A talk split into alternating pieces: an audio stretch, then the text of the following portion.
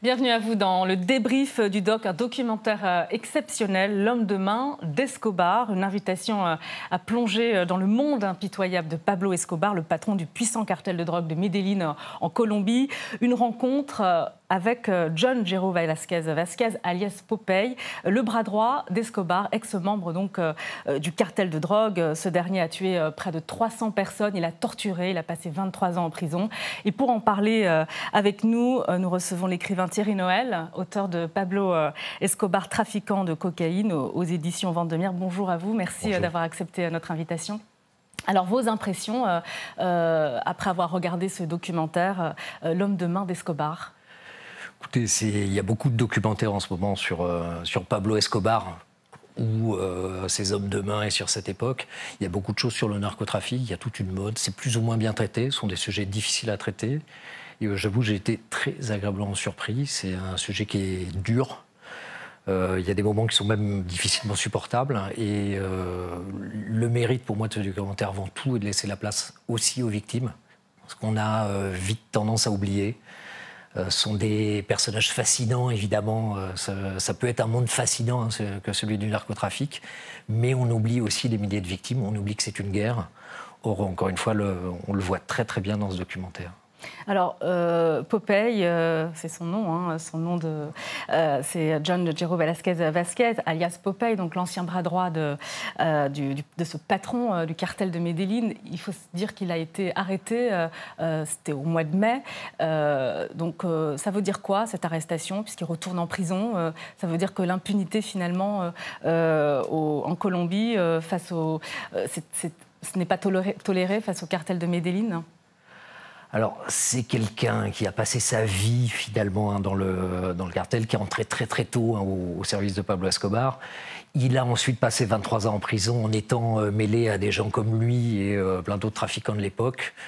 Et euh, immanquablement en ressortant de, de, prison, il a essayé à un moment de faire bonne figure, on le sait. il a, par tous les moyens, il est devenu youtubeur et autres. Euh, mais il n'a pu s'empêcher d'aller, euh, apparemment, hein, c'est en tout cas l'accusation qui est faite contre lui, d'essayer d'aller chercher l'argent caché qui restait euh, d'Escobar, des propriétés qui avaient été passées à des prête-noms, etc. Il est donc maintenant accusé d'extorsion. L'impunité, c'est Effectivement, il y, a, une part d'impunité dans le pays. C'est pas toujours évident de lutter contre le narcotrafic. En tout cas, pour les personnages comme lui qui sont très clairement identifiés, il est évident qu'à partir du moment où il est sorti de prison, il était suivi hein, dans, ses moindres pas et qu'on a fini par trouver le moment où il avait, il avait commis la faute. C'est-à-dire que des familles qu'il était en train d'essayer d'extorquer ont fini par oser porter plainte. Ce qui d'ailleurs montre que, dans une certaine mesure, la justice colombienne fonctionne bien parce qu'on l'attendait au tournant, il a fini par tomber. Il s'était mis à fréquenter des, truands et narcotrafiquants euh, actuels du, euh, de, de, la nouvelle mouture du cartel de Médéine. C'est trompé d'époque et oui, il s'est laissé aller. Et surtout, je pense qu'effectivement que la nouvelle génération n'est pas prête à voir revenir quelqu'un. Euh, Alors, euh, c'était donc l'homme de main hein, principal de Pablo Escobar. on le voit bien dans, ce documentaire exclusif. Comment fonctionnait le, cartel de Medellín? Comment ça se passait, lui et Pablo Escobar? Comment est-ce qu'ils collaboraient tous les deux? Alors, lui est pas très précisément le bras droit, comme lui-même le, disait. Il a, là aussi, il a tendance, hein, il se présente comme ça hein, systématiquement. Euh, il y en avait plusieurs, hein, mais le fait est qu'il fait partie probablement des euh, cinq euh, sicarios, les, on appelle les sicarios les tueurs du, narcotrafic. Il fait partie, c'est évident, des, cinq sicarios préférés d'Escobar, si on peut dire ça comme ça. il a connu Escobar en étant chauffeur d'une des maîtresses de celui-ci. Euh, il a franchi le pas très vite. Hein. Il a été voir euh, Escobar directement, lui expliquant euh, J'ai envie de travailler avec vous. Ce qui était plutôt dangereux et plutôt risqué comme manœuvre. En fait, Escobar apprécie beaucoup ça, les, gens qui, osaient un petit peu aller de l'avant, ce genre d'attitude téméraire. Il a été mis à l'épreuve un certain temps où il faisait faire des petites opérations et ensuite on a commencé à lui en confier de beaucoup plus grosses. Euh, comme euh, l'enlèvement du euh, procureur général de Colombie, des assassinats de juges, de grands rivaux. Il a tué près de 300 personnes. Ou moins. C'est la, justice colombienne en a retenu 300, lui les a admis. tuer de ses propres mains 300, c'est plus que probable. Commanditer ensuite à, à ceux qui travaillaient pour lui encore des centaines d'assassinats, c'est tout aussi probable On n'en a pas évidemment le, détail, mais oui, ce sont des, gens qui ont des centaines de morts sur la conscience, qu'ils l'aient fait eux-mêmes ou pas. Alors, ce n'était pas le seul homme de main, vous l'avez dit, euh, de Pablo Escobar. Pablo Escobar qui compte à son actif près de 4000 victimes, 4000 morts. Là aussi, c'est très difficile à quantifier. Euh, l'époque de la guerre, hein, la guerre contre l'État d'Escobar, où bon, il ne veut pas être extradé, c'est rien que pour Medellín et alentour, c'est 10 000 morts par an. Qui ne sont pas tous dus à Escobar, c'est certain, mais euh, lui, euh, la plus grande partie, très certainement. On va regarder un premier extrait, puisque vous l'avez dit vous-même. Ce qui est intéressant dans ce documentaire, c'est qu'effectivement, les victimes s'expriment. On les voit aussi témoigner. On va regarder donc ce premier extrait.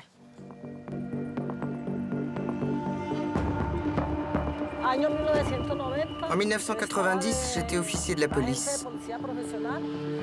C'est alors que le docteur Federico Estrada Vélez été kidnappé. C'était un homme politique local important. Il défendait l'extradition des membres de cartels aux États-Unis.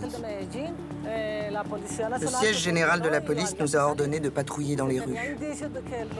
Nous avions des preuves que le kidnappé était gardé dans le quartier d'Estrella.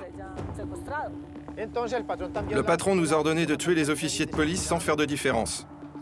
Contre de grands groupes de policiers, des véhicules piégés étaient utilisés. C'est ici que c'est arrivé. Un bus s'est arrêté à cet endroit-là. J'ai dit à mon stagiaire, attends avant de monter dans le bus, nous ne savons pas qui est dedans. Le dernier passager qui est descendu avait 20-25 ans. Il a attaqué mon stagiaire, il l'a saisi par le cou. Ensuite, il nous a menacés avec un pistolet et a sorti une grosse grenade. Il a tiré la goupille et s'est mis à la brandir devant tout le monde. C'était l'un des tueurs à gages de Pablo Escobar. Quand il a levé sa main, j'ai vu qu'il y avait des explosifs autour de sa ceinture. Un sniper a tué l'attaquant il a été abattu d'une balle dans la tête et il est tombé. La grenade était à côté de lui. Je me suis rendu compte qu'elle exploserait dans 10 secondes ou que je la lance, il y aurait eu des morts. Je l'ai prise dans ma main droite, dans l'espoir de la jeter par-delà toutes ces personnes, mais malheureusement, c'était trop tard. Elle a explosé dans ma main. C'était une atmosphère euh, de terreur euh, qui régnait à l'époque. Est-ce que vous pouvez nous dire euh, justement sur cette atmosphère ça, fait référence aux pires années hein, de, la guerre d'Escobar contre l'État, donc entre 1989 et 1993, hein, jusqu'à l'élimination d'Escobar, et dans laquelle, pendant laquelle pardon, Medellín est, un champ de bataille. police contre narcotrafiquants, narcotrafiquants contre narcotrafiquants aussi, avec des policiers corrompus au milieu. Euh, il est à ce moment-là extrêmement difficile de savoir qui est dans quel camp, ce qui est en train de se passer. Euh, ça fait donc, hein, on est euh, dans l'ordre de 10 000 morts par an. Escobar essaie à tout prix hein, de faire plier l'État, d'obtenir l'annulation de, l'extradition, et notamment celle qui planait sur lui, en commettant des enlèvements, des assassinats, des attentats, en faisant tout exploser. Et précisément donne l'ordre en avril 1990 à ses sicarios ou à toute personne intéressée euh, d'abattre, euh, tirer à vue sur tout policier. Et euh, ceux qui étaient visés avaient peu de chances de s'en sortir. Exactement, oui. On était, ils étaient probablement très, mal très mal équipés. Cette policière que l'on voit, elle a eu de la chance. Si on peut dire. Mais effectivement, il y a. Alors, les, chiffres là-dessus hein, sont, encore aujourd'hui, on ne sait pas combien ont été tués, mais il y a entre 400 à 800 policiers qui sont tués pendant cette période. D'autres qui démissionnent, préfèrent s'enfuir, se taire parce que c'était une véritable chasse à l'homme et euh, à laquelle participait tout le monde, voire même des policiers. Alors, on parlait de chasse à l'homme, euh, il n'y avait pas de demi-mesure avec euh, Pablo Escobar, puisque sa devise, c'était plata ou plomo, argent ou plomb. Qu'est-ce que vous pouvez nous dire sur cette devise? Pourquoi cette devise, d'ailleurs?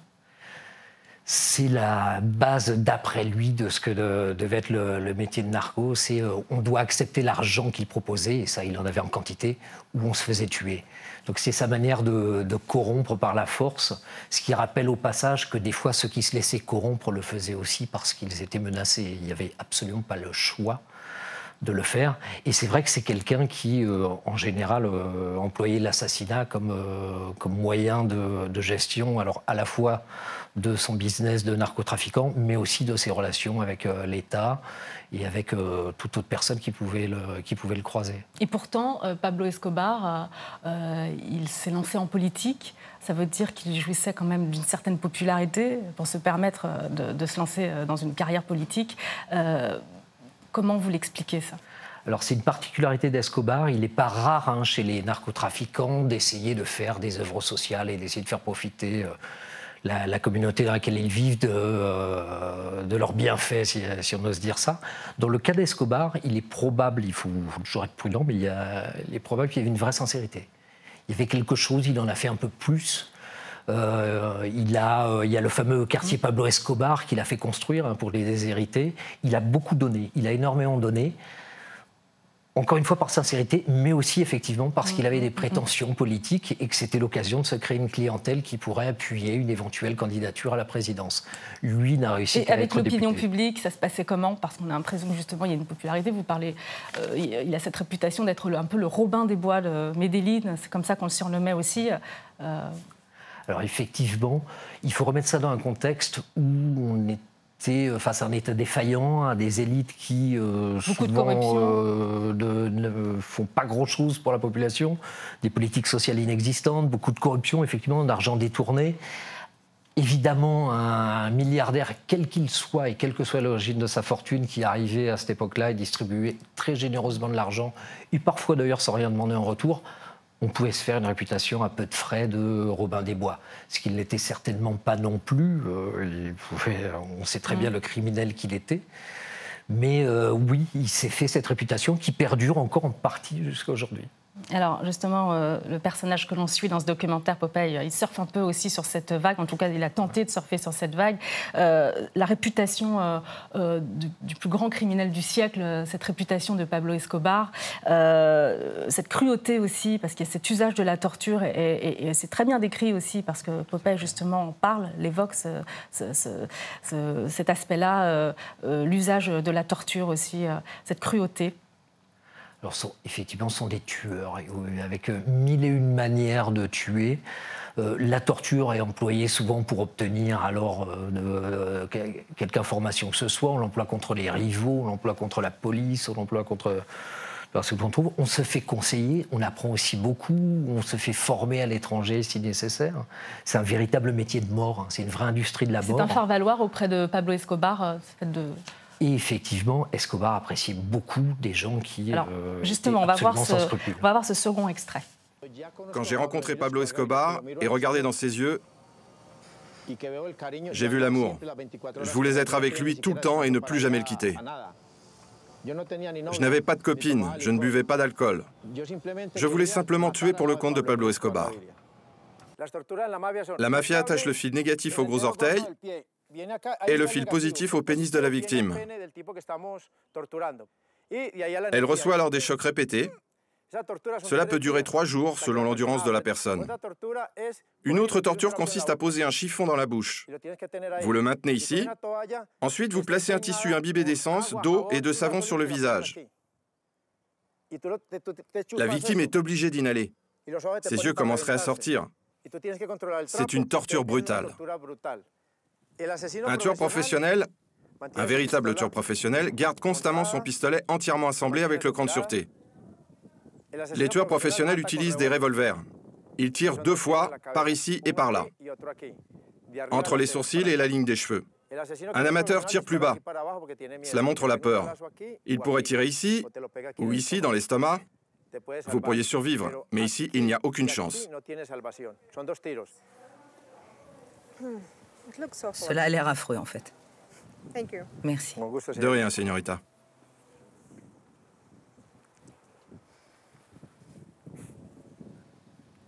Alors, on voit cette journaliste qui est effrayée et on la comprend. Euh, c'est vraiment le dictat de la terreur, euh, de la peur. C'est un métier, et là, on voit le, ce qu'on appelle le sicariato, qui est le métier des, des sicarios, leur professionnalisme, en particulier en Colombie. Effectivement, ils ont la réputation d'être les meilleurs tueurs du, narco de toute l'Amérique latine, si on peut dire les, choses comme ça. En tout cas, les plus efficaces. Euh, il y a une différence en fait dans le milieu du narco entre ceux qui se dédient vraiment au trafic, qui sont logisticiens, transporteurs, euh, financiers et autres, et ceux qui sont les tueurs. Et euh, Popeye, il parle de ce que lui connaît. Euh, c'est le métier, le métier Il parle aussi de sa fascination pour Pablo Escobar. Vous avez écrit un, ouvrage à son sujet, au sujet de Pablo Escobar. cette fascination, comment l'expliquer également?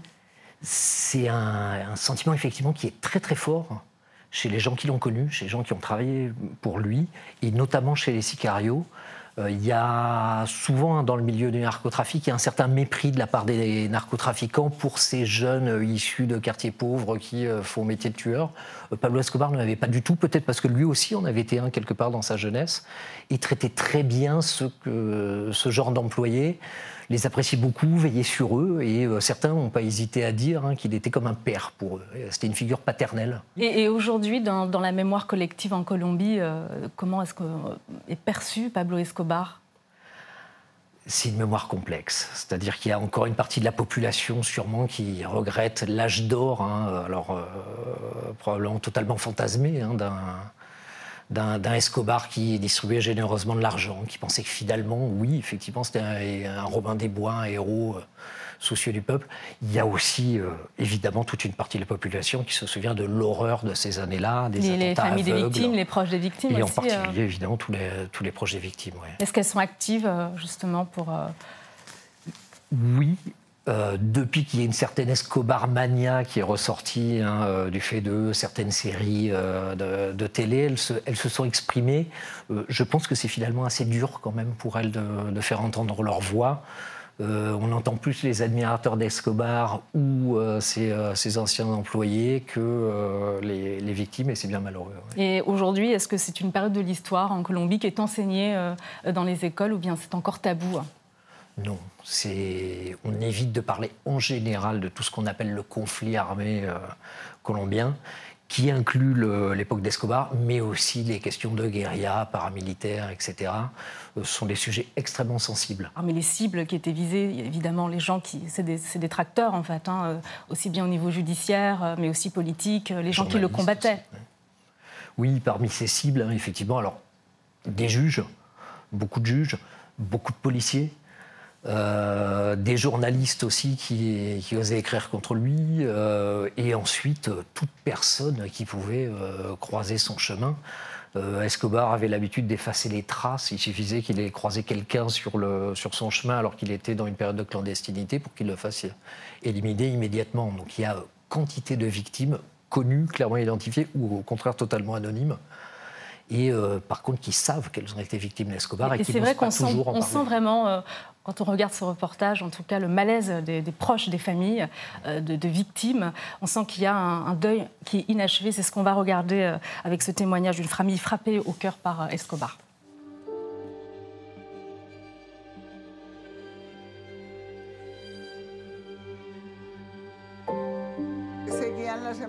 Mon mari recevait des appels téléphoniques ainsi que des lettres et des fleurs. Ils lui ont dit qu'il lui réglerait son compte vers décembre. Il l'intimidait de toutes les manières possibles, mais il n'a pas fait attention. Ils ont pris des photos de la maison, des enfants, de lui. Ils savaient déjà que nous avions deux enfants et connaissaient leur apparence. Je lui parlais, les menaces qu'on recevait me terrifiaient, mais je le soutenais et l'ai amené au travail moi-même jusqu'au dernier moment. C'était irresponsable de ne pas faire une priorité des enfants et de leur sécurité. La mienne est compris. Je respecte la position de mon père, mais j'aurais préféré en avoir un Angelita qui soit là. C'est mon avis. C'est irresponsable de mettre en danger des enfants. tu connaissais ton père. Quand on a commencé à recevoir des menaces, il était prudent et ne sortait pas. Il ne sortait pas. Si ce n'était pas nécessaire. Nous ne savions pas si cela avait un sens de sacrifier sa vie pour le bien de la patrie. Cela en valait-il la peine? Il croyait que la patrie, l'honneur et la justice la justice étaient plus importants que la famille. Exact. Ton père était un homme extraordinaire. Je ne l'ai pas connu. C'est vrai. Peut-être. Mais ça en valait la peine. Il est mort. Je ne dis pas que cela en valait la peine. J'ai perdu mon mari, mon ami, mon professeur. Il était tout pour moi. Ça n'en valait pas la peine, mais il croyait que si.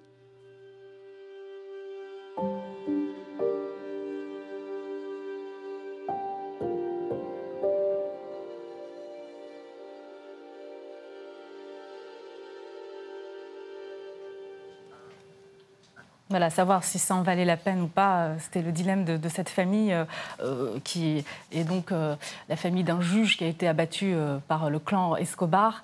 Est-ce qu'on sait aujourd'hui qui sont justement ces, juges, ces policiers qui ont été abattus? Est-ce qu'il y a un devoir de mémoire à leur égard qui est, réalisé en Colombie? Alors malheureusement, il y a une certaine ingratitude, très certainement, de l'État colombien. Je ne veux pas généraliser, il y a certains cas qui ont été mis en avant, euh, mais on a beaucoup parlé par exemple d'hommes politiques qui étaient des grandes figures publiques. Le fait est que les fonctionnaires, juges, policiers et autres qui sont tombés dans la lutte contre, Escobar ont souvent été négligés, voire même parfois euh, salis, il faut le dire. Par, euh, on a cherché à démontrer qu'ils étaient d'une manière ou d'une autre liés au cartel on a remis en cause les conditions de leur mort, etc. Donc il y a effectivement une frustration, une douleur extrêmement forte hein, de, la part de, de ces familles-là. Et au niveau de la réconciliation, je veux dire, euh, euh, au niveau de la société aujourd'hui, parce que ce qui est frappant dans ce reportage, on va voir un extrait dans un instant, c'est justement ce contraste entre euh, la starification quelque part de Popeye, l'image aujourd'hui positive que certains ont de Pablo Escobar, et puis la douleur de ces familles. Oui, il faut imaginer à quel point c'est très dur pour eux de voir, voir cette starification, il hein, faut dire le mot, hein, de, d'Escobar et autres, hein, Escobar et consorts, et à l'inverse l'oubli dans lesquels sont ces, familles-là, ou peuvent être ces familles-là. Effectivement, c'est une douleur permanente pour eux qui remet en cause toute possibilité fondamentalement de, pardon durable. Alors, le fils de Pablo Escobar, lui, il a demandé pardon Alors oui, euh, c'est un personnage ambigu. Il est réapparu euh, en essayant en lançant une marque en fait de t-shirt à l'effigie de son père, ce qui était probablement très malheureux. Ça n'a pas marché. Et euh, maintenant, il est dans euh, une démarche de pardon qui est certainement la bienvenue, mais qui paraît euh, très maladroite. Et, Donc il y a du business. certaines familles remettent en cause, oui, dont certaines familles remettent en cause la sincérité. Alors, on va regarder cet extrait dont je parlais à l'instant justement, et on voit que l'homme de main de Pablo Escobar, l'un des hommes de main de Pablo Escobar, Popeye justement, qui surfe aussi sur cette vague de la pipolisation. On regarde. Pour moi, il est profondément effrayant que cet homme soit dans la rue. Ça me fait peur. Mais en même temps, il a payé pour ce qu'il a fait avec sa peine de prison. J'ai peur. Je ne voudrais pas le rencontrer même s'il ne savait pas qui j'étais. Il ne me fait pas seulement peur, il me dégoûte, il me répugne.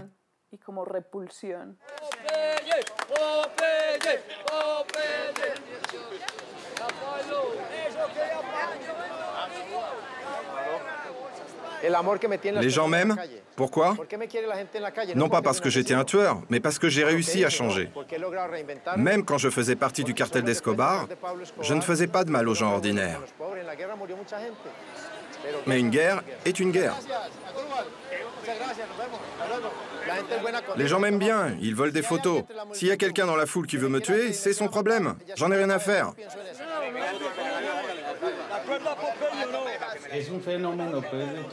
C'est ainsi à cause d'une ignorance crasse. C'est un stéréotype hollywoodien qui marche.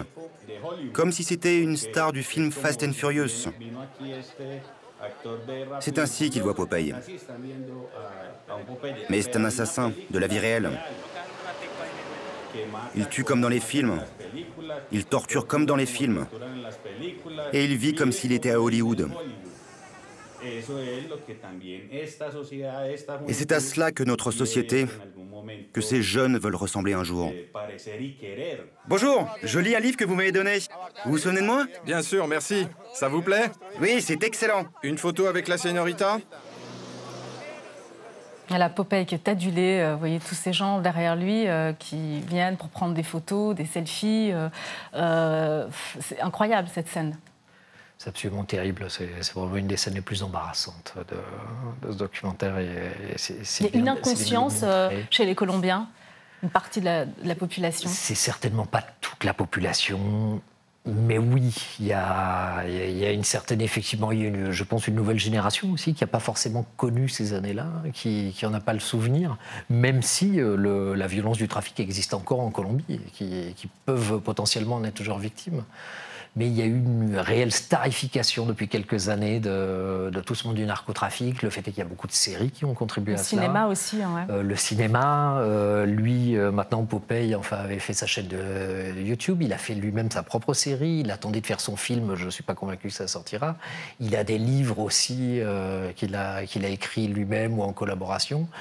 Et euh, évidemment, le, tout en général sans aucun contrôle, euh, avec un mauvais goût extrême et une euh, complaisance hallucinante. Bon, il faut, il faut quand même rappeler qu'il est, il est retourné en prison, donc les, les, politiques prennent et la justice prend ses responsabilités, il faut le croire en tout cas.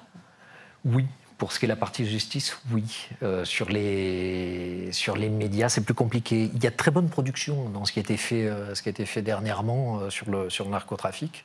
Il y a de très bonnes choses. Il est normal d'en parler. C'est une réalité de l'Amérique latine. Elle est inévitable. Et Mais plus de 20 ans, on en est où en Colombie vis-à-vis -vis du narcotrafic aujourd'hui? C'est un narcotrafic qui est beaucoup plus discret qui a appris à se fondre dans la société, qui euh, paye ses impôts, euh, finance des campagnes électorales, euh, qui a su adopter le profil bas qui a fait défaut à Escobar, qui a sûrement été une des erreurs. Donc vous nous dites que rien n'a changé en profondeur? C'est plus discret, moins délétère. des milliers de victimes en moins, c'est déjà beaucoup. Dans une société qui avait vraiment touché le fond au moment des, des années Escobar, ça avance c'est mieux, mais encore une fois, le narcotrafic lui-même euh, se porte très bien. Il y a euh, toujours des millions et des milliards qui sont générés. La drogue arrive toujours euh, sur les, sur les marchés jusqu'aux consommateurs. Donc en soi, on n'a pas réussi à le juguler. Ce qu'on a réussi à contrôler, c'est la violence du narcotrafic, ce qui est déjà un premier pas et qui, pour les sociétés, notamment la société colombienne, c'est déjà un, bénéfice incroyable. Ça peut être aussi à l'origine d'une crise politique aussi dans le pays aussi. Effectivement. Merci beaucoup euh, Thierry Noël. Je rappelle donc que vous êtes l'auteur de Pablo Escobar, trafiquant euh, de cocaïne aux éditions Vendemer. Et surtout, euh, ne manquez pas ce documentaire exclusif, L'homme de main d'Escobar, à voir et à revoir sur RT France. Merci de votre attention.